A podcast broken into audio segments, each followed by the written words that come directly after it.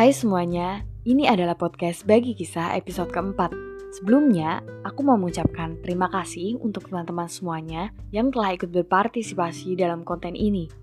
Episode kesehatan mental ini akan dibagi menjadi dua bagian untuk menjawab pertanyaan-pertanyaan yang telah masuk dari teman-teman sekalian, baik itu melalui Instagram dan Google Form yang disebar melalui Twitter dan story WhatsApp. Selamat mendengarkan dan semoga bermanfaat ya. Ini aku nggak akan sendiri karena akan ada teman-temanku yang sebagai narasumber uh, mungkin bisa memperkenalkan diri terlebih dahulu ya. Silahkan. Hai, hai. Aku Nisa.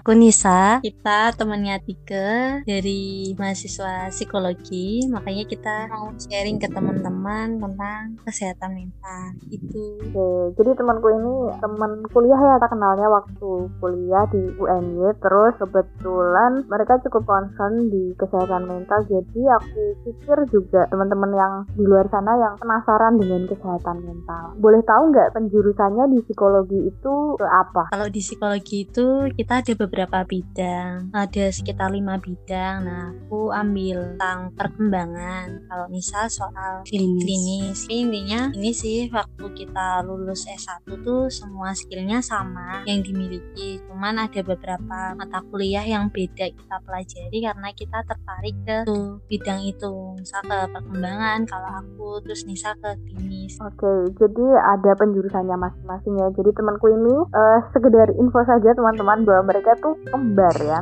Kembar itu kayak bener-bener identik. Kalau misalnya ketemu sama mereka tuh dari bajunya dari apa ya semuanya sampai profil foto di WhatsApp itu sama kayak seidentik itu jadi kayak kadang kalau ketemu tuh agak bingung gitu tapi mereka sangat menginspirasi aku banget sih sebagai temennya kayak gitu. Nah, bisa aja jadi tersanjung. Gitu. keren loh. Ternyata psikolog tuh keren gitu. Maksudnya yang dibahas tuh banyak hal kayak gitu. Nah, ngomongin tentang kesehatan mental, eh, kira-kira awal untuk mengetahui kesehatan mental itu adalah pengertiannya.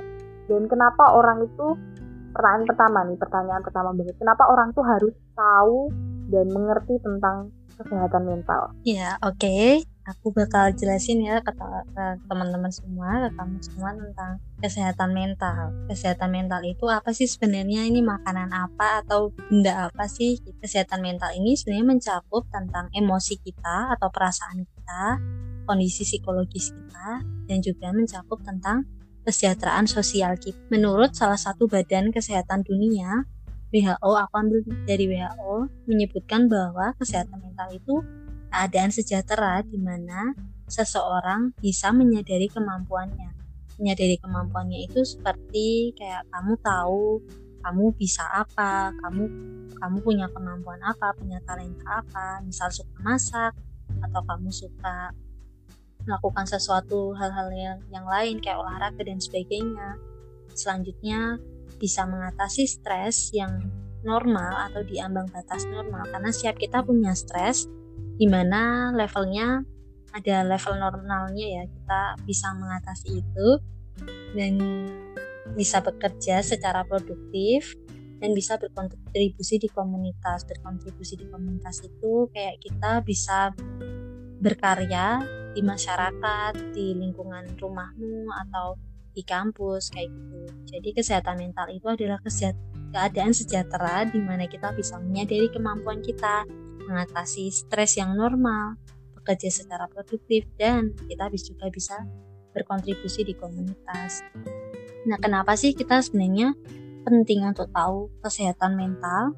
Ini adalah big questionnya kenapa kita harus tahu gitu? Kenapa kita harus belajar soal kesehatan mental? Ya karena kesehatan mental itu sangat mempengaruhi bagaimana kita berpikir merasa dan berperilaku.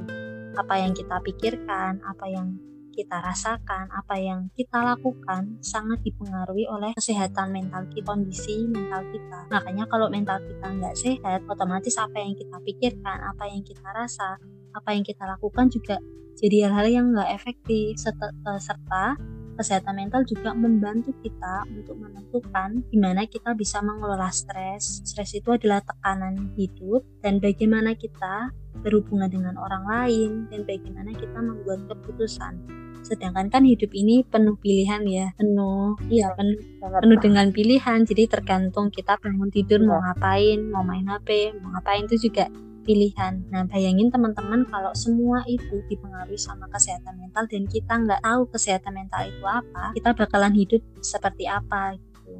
Makanya kita penting untuk tahu apa sih kesehatan mental. Itu sih.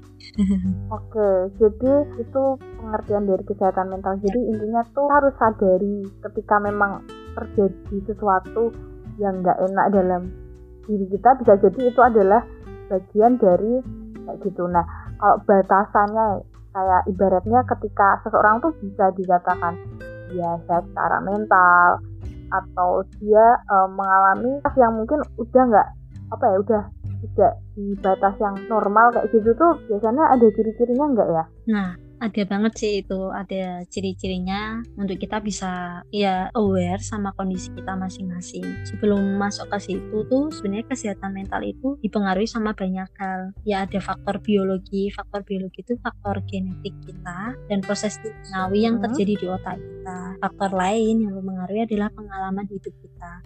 Misalkan trauma atau kekerasan. Ini berbagai macam ya trauma dan kekerasan dialami oleh masing-masing orang yang membentuk pribadi individu itu sendiri. Yang selanjutnya, faktor yang mempengaruhi itu juga tentang riwayat keluarga dalam masalah kesehatan mental. Jadi ketika ketiga hal itu itu yang membentuk bagaimana kesehatan mental kita yang mempengaruhi. Nah, waktu hal-hal itu, ketiga hal itu tuh mempengaruhi kesehatan mental, otomatis akan memperlihatkan bagaimana kondisi uh, kesehatan mental kita sendiri kalau tadi kayak Sintika bilang ya gejala-gejala nih tanda-tanda kita uh, mengalami sesuatu yang mungkin nggak sesuai dengan apa yang kita harapkan atau apa yang sesuai dengan normalnya. Nah ini mau sama-sama kita pelajari juga kira-kira ciri-cirinya apa. Nah uh, sebelum ke situ gitu ternyata riwayat keluarga itu bisa mempengaruhi ya jadi itu kayak misalnya oh, orang tuanya itu atau kakeknya neneknya itu pernah stres berat depresi itu berarti kemungkinan untuk keturunannya juga bisa ngalamin kayak gitu iya uh, itu kan kalau faktor genetik itu kita manusia hmm. tuh punya faktor protektif dan faktor resiko nah kalau misalkan nih kakekku mengalami hmm. punya gangguan jiwa, berarti aku membawa faktor risiko untuk aku bisa kena gangguan jiwa juga. Kalau faktor protektif yang aku punya itu tidak aku tingkatkan. Faktor protektif itu adalah faktor ya, biasanya kayak yang menjaga aku supaya aku tidak kena gangguan jiwa. Nah, kalau misalkan aku meningkatkan nih faktor protektifku, misalkan aku juga mengolah stres, faktor protektif itu kayak misalkan aku mengolah stres dengan baik, aku menjalin hubungan dengan teman-teman berinteraksi dengan baik, ya aku akan terhindar dari faktor resiko untuk terkena gangguan jiwa seperti yang kakekku alami kayak gitu contohnya Oke, okay. oh ya berarti bisa disimpulkan bahwa tidak menutup kemungkinan untuk orang-orang yang pernah mengalami gangguan jiwa, depresi itu akan turun ke anak cucunya ya nanti kayak yeah. gitu. Nah kalau tadi sempat disinggung tentang mengelola stres, sebenarnya mengelola stres yang apa ya yang baik yang dianjurkan itu kayak gimana sih? Kan soalnya tentu apa ya biasa anak muda itu kayak ngerasa baru kuliah aja wah gila stres banget sih maksudnya banyak gas terus kayak banyak tekanan. Misalnya kalau kuliah itu kan ada di organisasi mungkin juga di lingkungan pertemanan. Dah bagaimana sih kita tuh menyadari bahwa kita tuh perlu buat bisa mengelola stres kayak gitu sebenarnya kan stres itu tuh pasti setiap orang kan punya ya sama yang kayak Nita jelasin tadi gitu. Jadi setiap kita pasti punya stres tapi levelnya kan beda-beda gitu. Nah stres sendiri itu bisa dikelola dengan yang namanya coping stress. Jadi coping stress ini adalah cara kamu atau aku mengelola stres yang kita sedang hadapi gitu ya apa pun itu. Jadi menemukannya kita nggak bisa menyamakan gitu. Misalnya Sindike coping stressnya Sindike nonton drakor. Tapi kalau aku misalnya aku sukanya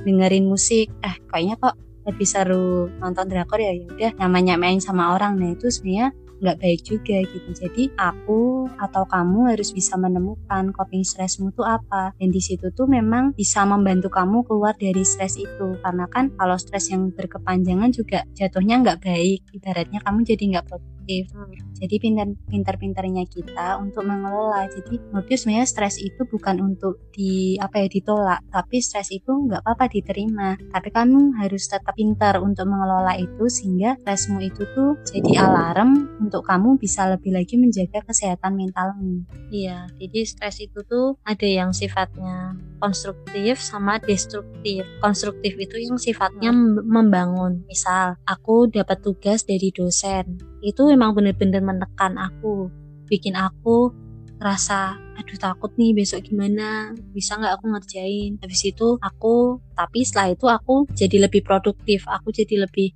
punya punya keyakinan untuk bisa ngerjain tugas. Nah, itu kan artinya stres yang kita miliki itu justru membangun diri kita. Tetapi ada juga stres yang destruktif. Destruktif tuh ketika misalkan diputusin sama pacar, terus aku malah jadi kayak nggak mau makan, habis itu aku nggak punya gairah untuk ngelakuin sesuatu, aku jadi males-malesan. Itu kan artinya stres yang aku alami itu nggak menguntungkan buat aku tapi justru merugikan gitu sih teman-teman maka kita harus bisa mengelola stres dengan baik gitu. Oke, berarti bisa ditarik uh, sebuah kesimpulan bahwa kalau misalnya uh, kita sedang mengalami stres ya temukan apa sesuatu kegiatan yang bisa apa ya menghibur diri gitu ya sih kayak apa ya cara gampangnya kayak sesuatu yang bisa membuat kita lebih rileks gitu. Iya. Oke.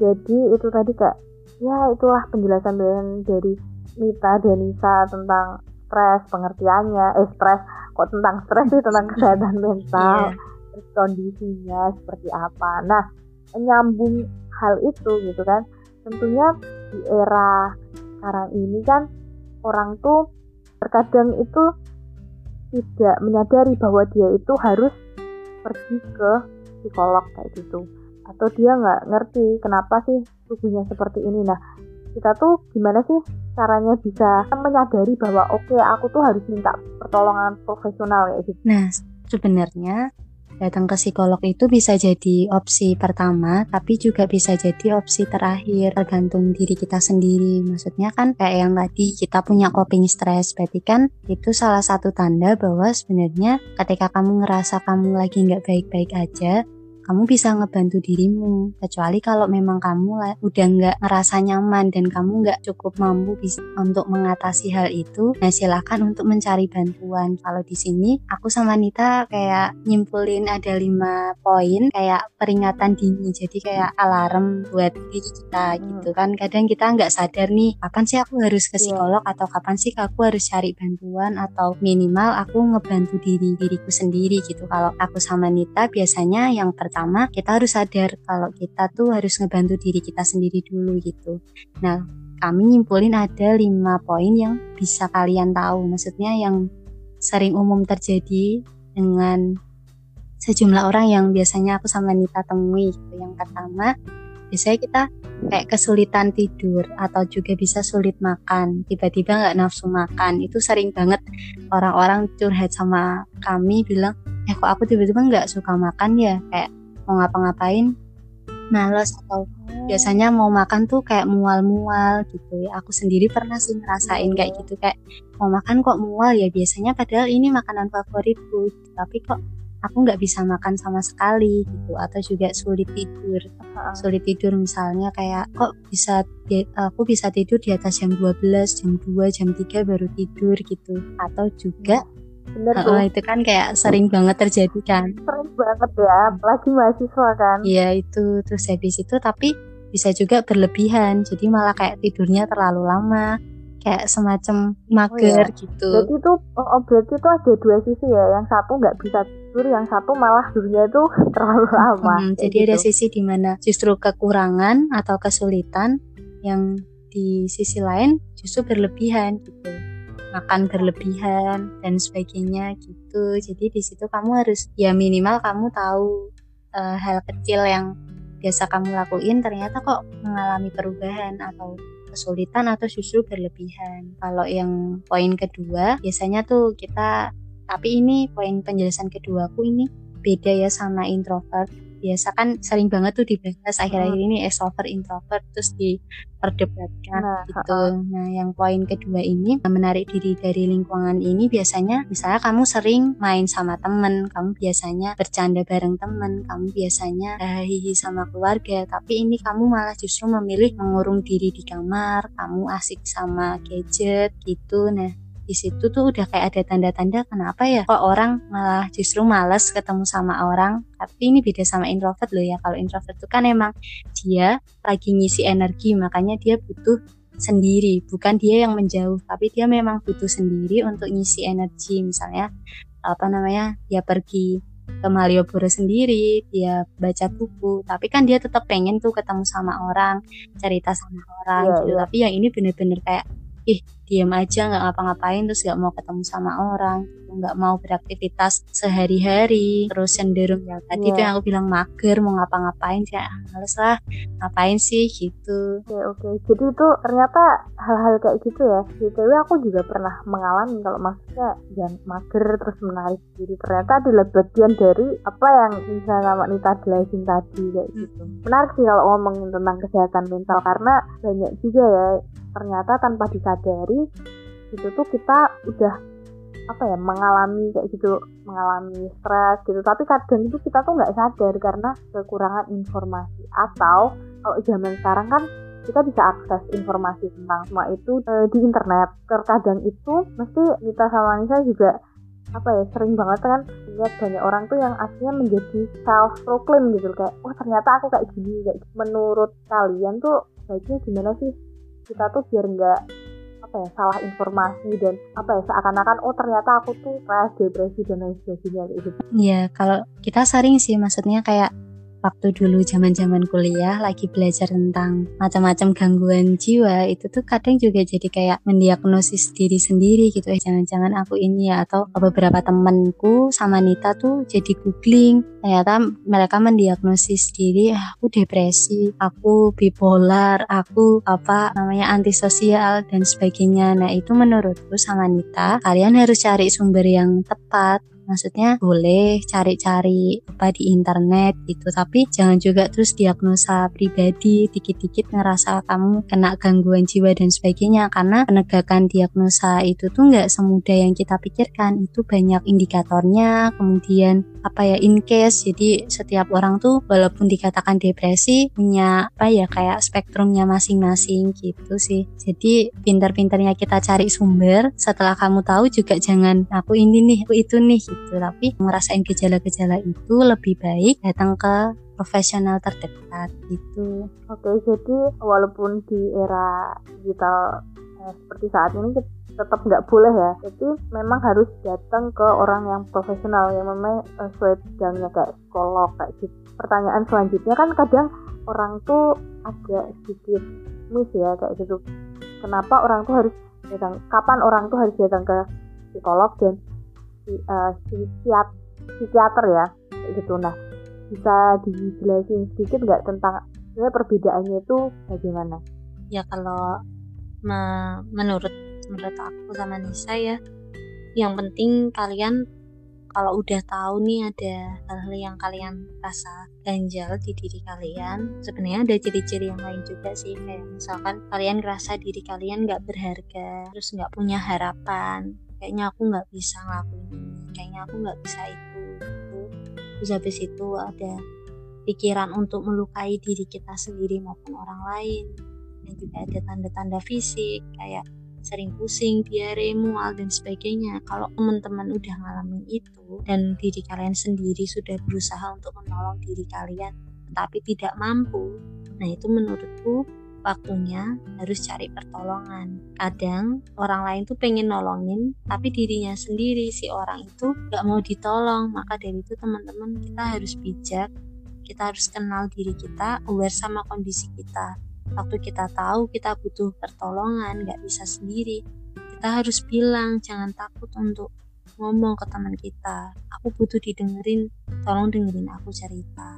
Aku butuh untuk diajak jalan ya udah diajak jalan tapi kalau misalkan teman-teman masih bisa mengatasi itu semua sendiri. Dengan coping stresnya kalian sendiri nggak apa-apa tetap dilalui sendiri. Tapi kalau butuh bantuan teman ya sudah bilang ke teman-teman hubungin WA atau ya pokoknya berbagai macam yang bisa kalian lakukan. Setelah itu kalau memang itu nggak membantu di nggak membantu buat kalian ya memang harus ke psikolog. Sekarang teman-teman bisa akses psikolog itu sangat mudah. Kalau di kondisi pandemi ini kan mungkin teman-teman belum pengen keluar rumah kalian bisa menghubungi psikolog-psikolog secara online di beberapa platform digital kayak di pijar psikologi habis itu di satu persen di relief atau di calm gitu yang memang mereka menyediakan konseling online terutama buat kita yang mungkin hari-hari ini kan masih gak mau keluar rumah gitu.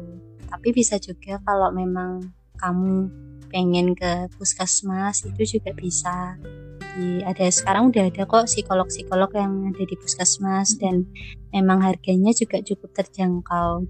Kalau kalau psikolog psikolog sendiri kan memang beda nih sama psikiater. Ya. Kalau psikolog. Nah, bedanya apa sih kira-kira? Kan orang awam kan kadang nggak hmm. begitu paham gitu. Iya, padahal sebenarnya beda banget ya. Iya, beda banget sih. Maksudnya sebenarnya sama-sama menggeluti bidang psikologi, cuman psikiater itu kan cara pengobatannya dengan memberikan obat. Jadi psikiater itu tuh berwenang untuk memberikan obat secara klinis. Ya. Jadi misalnya diberikan resep obat penenang. Nah, tapi psikolog itu nggak nggak berwenang karena kan psikolog nggak nggak berasal dari dokter nih. Jadi psikolog tuh mampunya memberikan terapi, terapi terapi terapi psikologis. Hmm. Memang karena lulusannya beda, kalau psikiater itu adalah seorang dokter yang mengambil spesialis jiwa, kejiwaan, makanya mereka punya lisensi untuk ngasih obat dan baru setelah itu biasanya tuh dibawa ke psikolog kalau kondisi pasiennya sudah sudah kondusif nanti psikolog yang akan membantu untuk pemulihannya. Nah kalau teman-teman yang sekarang ini memang nggak membutuhkan obat dan sebagainya, ya memang lebih baik ke psikolog dulu gitu sih kalau dari kita. Oke, cukup apa ya? Cukup bukan cukup menarik, memang menarik untuk kita bahas tentang kesehatan mental ini. Boleh sharing nggak sih uh, Nisa sama Nita kira-kira secara umum, secara garis besar itu kalau tentang kesadaran kesehatan mental sendiri di Indonesia itu seberapa sih? Nah, sebenarnya kalau kita lihat di data prevalensi gangguan jiwa di Indonesia tuh masih cukup tinggi gitu. Terutama prediksi WHO bahwa 2020 ini atau 2030 lama kelamaan depresi itu akan menjadi penyakit klinis yang ibaratnya jadi penyakit utama uh, yang menye yang menyebabkan kematian. Maksudnya kayak depresi itu juga sangat bahaya gitu selain penyakit-penyakit fisik kayak jantung, terus kanker. Jadi depresi justru akan jadi kayak penyakit utama yang ternyata itu sangat berbahaya gitu. Dan di Indonesia sendiri kesadaran untuk menjaga kesehatan mental tuh masih sangat kurang karena kan juga tenaga medis untuk psikolog juga nggak cukup belum cukup banyak jadi ya, psikoedukasi yang dilakukan juga masih sangat terbatas tapi syukurnya sekarang ada baratnya kayak di Instagram lalu di web itu akan lebih mudah untuk masuk dan memberikan uh, pengarahan supaya secara psikologis orang-orang jadi pada tahu dan mulai sadar bahwa kesehatan mental itu penting. Jadi uh, hari-hari ini udah banyak banget ya platform untuk mengakses tentang kesehatan mental seperti itu. Nah, sebenarnya kalau misalnya boleh dikatakan itu idealnya kesehatan mental ini ideal nggak sih kalau misalnya diajarkan di sekolah gitu maksudnya berbarengan dengan pelajaran yang yang lain kayak gitu untuk menyadari bahwa penting kalau misalnya kita itu bisa kelola stres sejak dini kayak gitu. Memang kan kesejahteraan, eh kesejahteraan lagi kesehatan mental itu tuh memang penting banget diketahui sama semua semua orang termasuk anak-anak anak-anak kecil nih sebenarnya mereka yeah. sebaiknya udah dibimbing untuk tahu tentang kesehatan mental gitu. Cuman memang ya cara untuk menyadarkannya itu cukup sulit gitu loh. Kita sendiri yang anak-anak psikologi juga kalau paling susah tuh emang melakukan satu terapi emang ke anak-anak kecil. Kalau di dunia pendidikan Hmm, aku kurang kurang tahu sih gimana sekarang penerapan di sistem pendidikan di Indonesia dengan melibatkan sisi psikologisnya. Aku belum belum pernah ini sih belum pernah belajar soal hal itu. Cuman aku yakinnya sih para guru sih udah mulai menyadari ya kalau di kelas itu nggak nggak cuman berbicara soal pelajarannya tentang kognitifnya, tapi juga secara psikologis gimana anak itu bersosialisasi gimana anak itu yang memiliki karakternya kepribadiannya ya kayak gitu-gitu kan juga penting. Menuntut guru juga sih untuk mereka bisa belajar gimana kondisi si anaknya gitu. Jadi ya semoga nih berharap nih ke depan pendidikan di Indonesia bisa terus mengembangkan kurikulum yang juga mengutamakan atau mempertimbangkan soal kondisi psikologis anak. Mereka sebenarnya pengennya belajar soal apa dan sebagainya itu kan juga dipengaruhi sama gimana tentang talentanya, kondisi psikologisnya gitu sih. Semoga ya, aku juga berharap uh, maksudnya Indonesia ini lebih aware tentang kesehatan mental kayak gitu. Jadi ya anak-anak sekolah itu sudah ya diajarkan tidak dini kayak gitu. Menyambung pertanyaan ini tadi ya pertanyaan tentang kesehatan mental dan sebagainya ini beberapa hari yang lalu aku tuh baca di Twitter kayak gitu. Stres itu adalah gangguan jin. Atau banyak juga orang awam yang ngom selalu ngomong tentang kalau misalnya kamu stres itu berarti kamu kurang iman kamu nggak bersyukur. Untuk menjawab pertanyaan ini kalau dari psikologi penjelasannya kayak gimana? Sebenarnya ini termasuk ke dalam beberapa stigma sih yang masih beredar di masyarakat. Salah satunya kan stres, depresi itu kurang iman, kemudian introvert, antisosial, ya kayak gitu-gitu yang masih stigma di masyarakat. Nah, menurut psikologi sendiri sebenarnya depresi, stres itu bukan karena kurang iman gitu. Karena di beberapa kasus aku nemuin uh, ya mereka taat beribadah, tapi ternyata kok masih juga stres ya, masih depresi ya gitu. Karena itu kan dimensi yang berbeda menurutku. Jadi nggak bisa disamain sama kurang iman karena ini kesehatan yang secara klinis kita hadapi kita rasakan. Itu sih Sin. jadi menurut psikologi juga nggak dibenarkan kalau depresi stres atau gangguan jiwa itu karena kurang iman. Karena ada kok yang beribadahnya taat tapi ternyata juga punya bipolar gitu. Oke, berarti ini ini tuh uh, ada hubungannya tentang stigma ya di masyarakat. Mungkin karena memang masyarakat kurang pengetahuan ya. kayak gitu. Terus apa ya kurang mengerti tentang hal ini akhirnya malah jadi sebetulnya salah kaprah kayak gitu. Mm -hmm. Jadi kalau saya ditarik kesimpulan lagi bisa dikatakan masih sangat jauh ya. Maksudnya orang-orang untuk mengenal apa ya kesehatan mental ini secara paham betul kayak gitu. Ya nggak? Bener nggak? Iya. Ya karena kan memang dan di uh, di masyarakat itu yang dibilang lebih penting itu kesehatan fisik. Berarti kesehatan mental tuh di nomor kesekian kan gitu. Yang penting secara fisik sehat sedangkan kesehatan mentalnya nggak diperhatikan gitu. Tapi padahal kedua hal itu sangat saling berhubungan dan belum tentu loh yang sehat secara fisik tuh mentalnya juga sehat.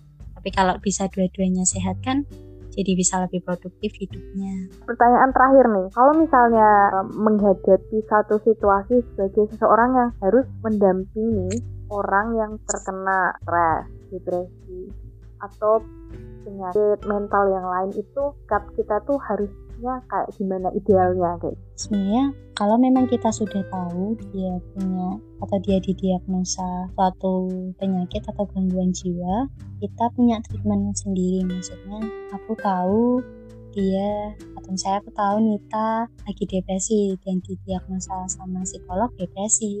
Nah, berarti aku sendiri sebagai orang terdekatnya dia harus bisa mengerti dan memberikan maksudnya memberikan dia waktu kalau memang dia butuh untuk didengarkan memberikan dia support gitu. Jadi sebenarnya memang kita sebagai orang di luar dari orang yang bersangkutan itu kita nggak boleh ikut campur berlebihan. Kita nggak boleh ya kamu tuh makanya dibilangin suruh ke psikolog nggak mau. Nah sebaiknya kita jangan kasih terlalu maksudnya memberikan keputusan yang berlebihan gitu. Boleh memberikan saran tapi biar dia yang ambil keputusan sendiri. Nah yang terpenting malah menurutku di sini entah dia sudah didiagnosa sama psikolog ataupun bahkan belum mari sama-sama menurutku kita aware sama lingkungan kita. Kita mulai menyadari bahwa setiap orang tuh punya sisi lain yang nggak pernah kita tahu yang di mana kadang dia butuh didengarkan tapi nggak ada yang mau mendengar. Tuh di sini kita harus mulai sadar bahwa ketika kita minta didengarkan berarti orang lain pun juga punya kebutuhan yang sama. Maka kita harus mulai sadari